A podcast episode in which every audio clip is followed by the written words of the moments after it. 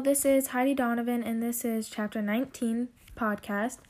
And I'm going to start with the analysis.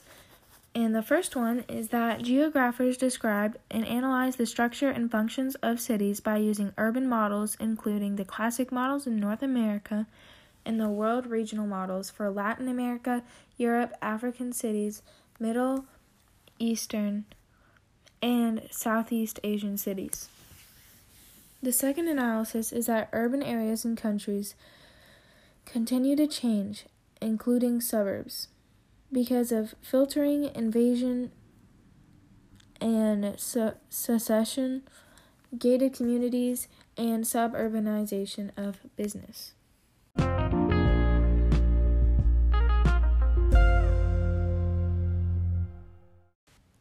I believe that gated communities are a growing form of neighborhoods that are changing the way people see both suburbs and cities.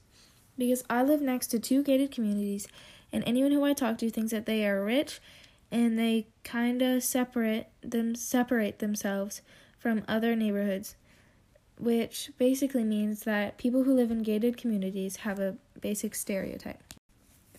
I have read about favelas before at school, and the chapter described them as the dark part of town and extreme poverty, homelessness, and lawlessness are common. So to me, I compare this to what my friends call the hood, which is the scary and poor part of the town or city.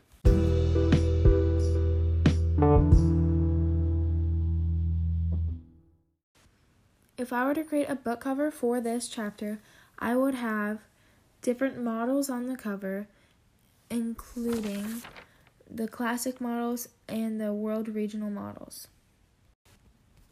The catchphrase for this chapter would be Favelas may sound fancy, but really, they're the hood. All right, thank you so much for listening to this podcast by Heidi Donovan. And again, this was chapter 19. Thank you for listening. Bye.